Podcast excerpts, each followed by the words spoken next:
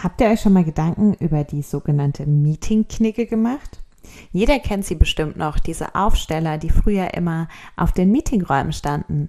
Aber wie verhält sich das denn eigentlich mit Online-Meetings? Und zwar nicht nur während der Durchführung, wo wir ja schon einige Tipps für euch im Petto hatten, nein, sondern vor allem auch in der Vor- und Nachbereitung. Das ist unser heutiges Thema und wir hoffen, wir können euch noch einige neue Tipps mitgeben. Herzlich willkommen zu Nubo Radio, dem Office 365 Podcast für Unternehmen und Cloudworker. Einmal in der Woche gibt es hier Tipps, Tricks, Use Cases, Tool Updates und spannende Interviews aus der Praxis für die Praxis. Und jetzt viel Spaß bei einer neuen Episode. Wir starten aber erstmal mit etwas Persönlichem und zwar, wie antworten wir denn überhaupt auf Termineinladungen? Auch das gehört nämlich zur Meeting-Knicke dazu. Und hier gibt es so ein paar Regeln, die wir einfach beachten sollten. Und zwar egal, ob das Meeting im Endeffekt dann online oder auch vor Ort oder hybrid durchgeführt wird. Das erste heißt immer antworten. Ja, ich weiß, es gibt die Möglichkeit, keine Antwort auf diese Terminanfrage senden und ihr könnt sie trotzdem annehmen, sodass sie in eurem Kalender auftaucht. Für den Organisator ist aber keine Rückmeldung wirklich schwierig einzuordnen. Er muss vielleicht hinterher laufen und fragen, ob ihr teilnehmt oder nicht. Deswegen gilt immer, immer eine Antwort auf eine Termineinladung senden. Außer natürlich, ihr ladet euch den Termin jetzt in einen zweiten Kalender weiter und habt ihn schon einmal zugesagt. Dann ist das nicht mehr nötig. Das ist auch gleich der zweite Punkt und zwar kommentiert zu oder absagen, beziehungsweise noch wichtiger, kommentiert zusagen, wenn ihr nur mit Vorbehalt zusagt.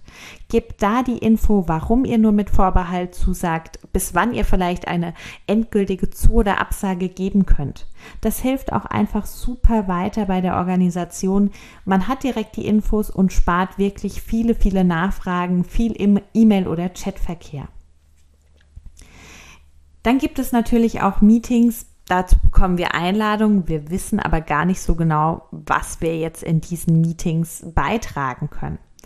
Nehmt nicht einfach blindlings an allen Meetings teil. Wenn ihr eingeladen werdet, fragt durchaus auch nach, wenn euch eure Rolle in dem Meeting nicht bewusst ist und euch nicht bewusst ist, was ihr zum Ziel des Meetings beitragen könnt oder zum Erreichen des Ziels.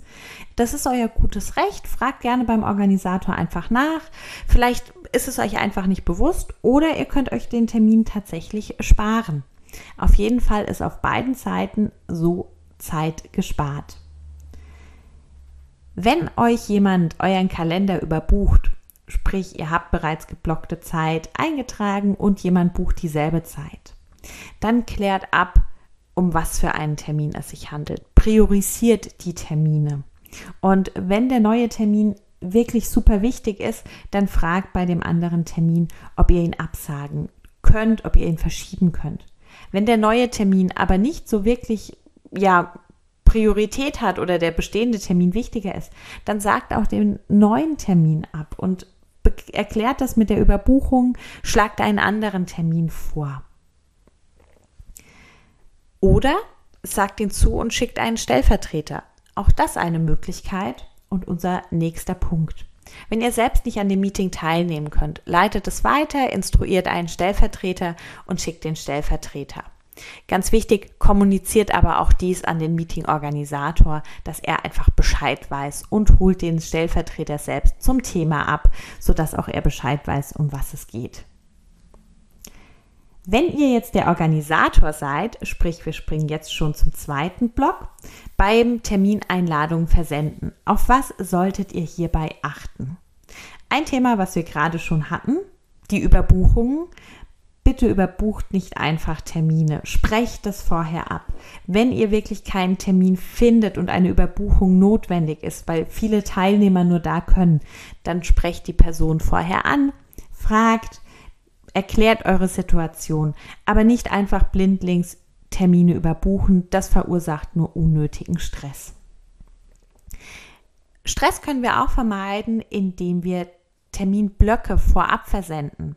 Wenn wir wissen, in der nächsten Zeit stehen viele Termine, viele lange Termine vielleicht auch an, für die wir bestimmte Teilnehmer benötigen, dann plant die voraus, verschickt schon mal Zeitblocker.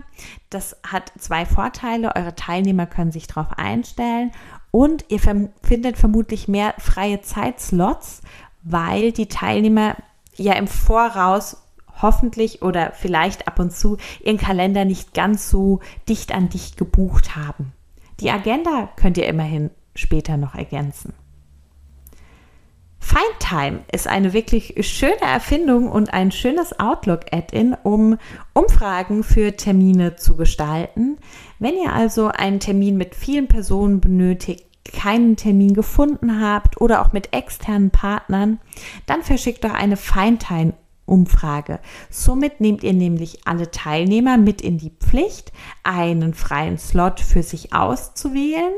Ihr verschafft dadurch eine Verbindlichkeit und jeder kann sich aber auch daran beteiligen und fühlt sich nicht einfach übergangen oder unter Druck gesetzt, wenn eine Überbuchung in seinem Kalender stattfindet. Beim Einladen achtet immer auf den Personenkreis. Bedeutet, ladet bitte nur Personen ein, die wirklich auch in dem Meeting zum Ziel beitragen können. Hat einfach den Vorteil, im Meeting selbst ist jedem die Rolle schon klar und man ist im Normalfall effizienter und man blockiert auch nicht einfach Kalender bei anderen Personen, die im Meeting wirklich nicht benötigt werden, die sich dadurch auf andere Meetings oder Aufgaben konzentrieren können. Und dann gibt es noch einen letzten Punkt, was ihr bei der Einladung beachten solltet. Wenn ihr Meetings plant, achtet auch auf Wegzeiten, selbst bei Online-Meetings. Wir kennen das bestimmt. Wir planen Termine und denken uns, ah ja, die sind ja eh online, dann kann ich den nächsten direkt hinten dran planen und schwuppdiwupp vergisst man, dass man den ganzen Tag eigentlich Termine ohne fünf Minuten Pause hat. Bucht also auch euren Kollegen, wenn ihr seht, dass ein Termin im Kalender steht und ihr den Anschlusstermin gerne hättet, das durchaus rein, aber lasst fünf bis 15 Minuten einfach Zeit dazwischen, damit der Kollege sich einen neuen Kaffee, eine neue Wasserflasche oder auch mal eine Bio-Break einfach einplanen und einbauen kann. Dabei hilft uns auch die Funktion, ähm, kürzere Besprechungszeiten in Outlook aktivieren. Das ist eine Einstellung, die, die heißt, äh, beende eine Besprechung früher.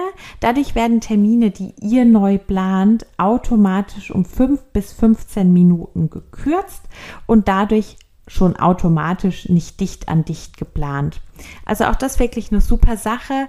Ähm, ich selbst habe es aktiviert und bin begeistert. Mir hilft es wirklich weiter. Ja, dann haben wir natürlich noch die Durchführung der Meetings. Da ist die Meeting-Knicke bestimmt auch schon aus einigen anderen Folgen bekannt oder zumindest einige Tipps. Trotzdem für die gesamte, für das Gesamtbild hier nochmal einige Hinweise.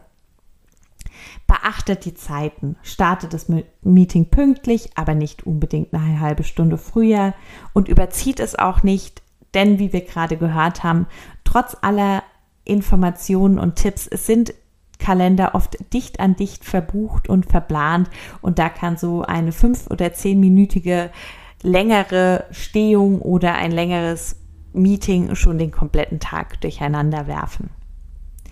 Konzentriert mitarbeiten. Das gilt natürlich für alle.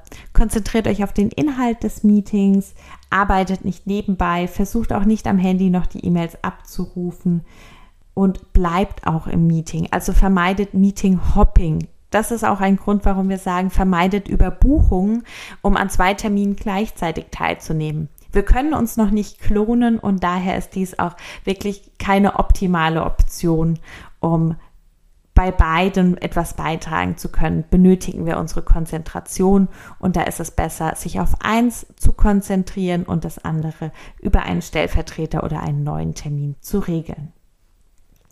Ziele und Agenda, auch das ganz klar, versendet immer eine Agenda vorab schon, sodass sich die Teilnehmer darauf vorbereiten können und behaltet auch das Ziel während des Meetings im Auge. Solltet ihr das aus dem Auge verlieren oder merken, ihr braucht mehr Zeit für ein bestimmtes Thema, da kommt eine größere Diskussion auf, dann stellt direkt in dem Meeting für das Thema einen neuen Termin ein, in dem ihr es fertig besprechen könnt.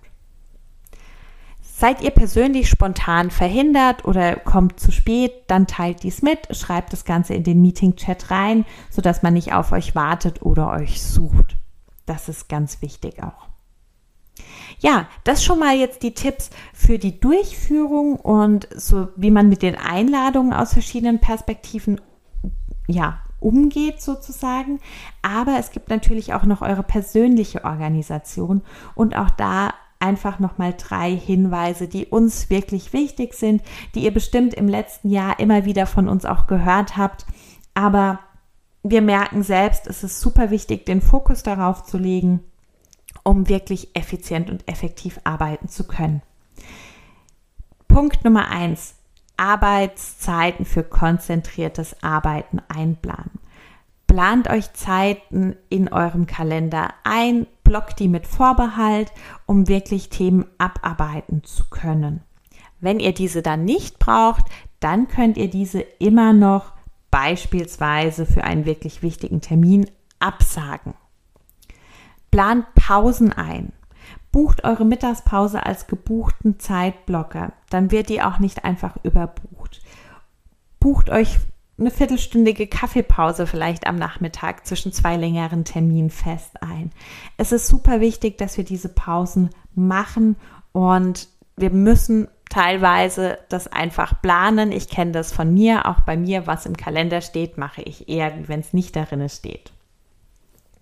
Und auch Abwesenheiten oder Arbeitszeiten eintragen und nutzen. Ganz klar, die Urlaubszeiten sollten als abwesend markiert sein. Aber auch, wenn ihr beispielsweise einen privaten Termin habt und nicht erreichbar seid, blockt es als abwesend, dann weiß jeder Bescheid.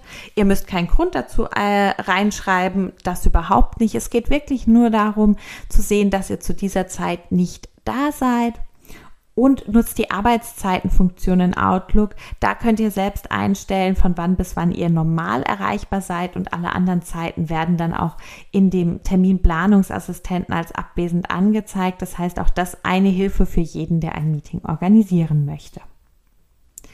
Ja, viele, viele Punkte, auf die man achten sollte, wenn es um das Thema Meetings geht. Wir haben einfach gemerkt, es ist wirklich wichtig, sich diesen Themen anzunehmen, das auch den Mitarbeitern und Kollegen nochmal mitzugeben und auch manchmal so ein bisschen, ja, den Blick zu öffnen, dass es in Ordnung ist, wenn man sich auch mal fünf Minuten zwischen den Meetings nimmt oder zehn oder 15 und wenn man einen Termin absagt, weil man bereits einen Termin im Kalender stehen hat, hier natürlich auf die Priorisierung achten.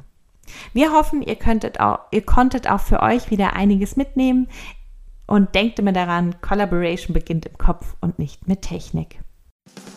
Du möchtest noch einmal mehr Details zur Folge, willst uns eine Frage stellen oder aber einfach in Kontakt treten, um dich als Interviewpartner vorzustellen? Kein Problem, auf www.nuboworkers.com findest du Insights zu Nubo Radio, als auch unsere Kontaktdaten und die Social Media Plattform. Viel Spaß beim Klicken!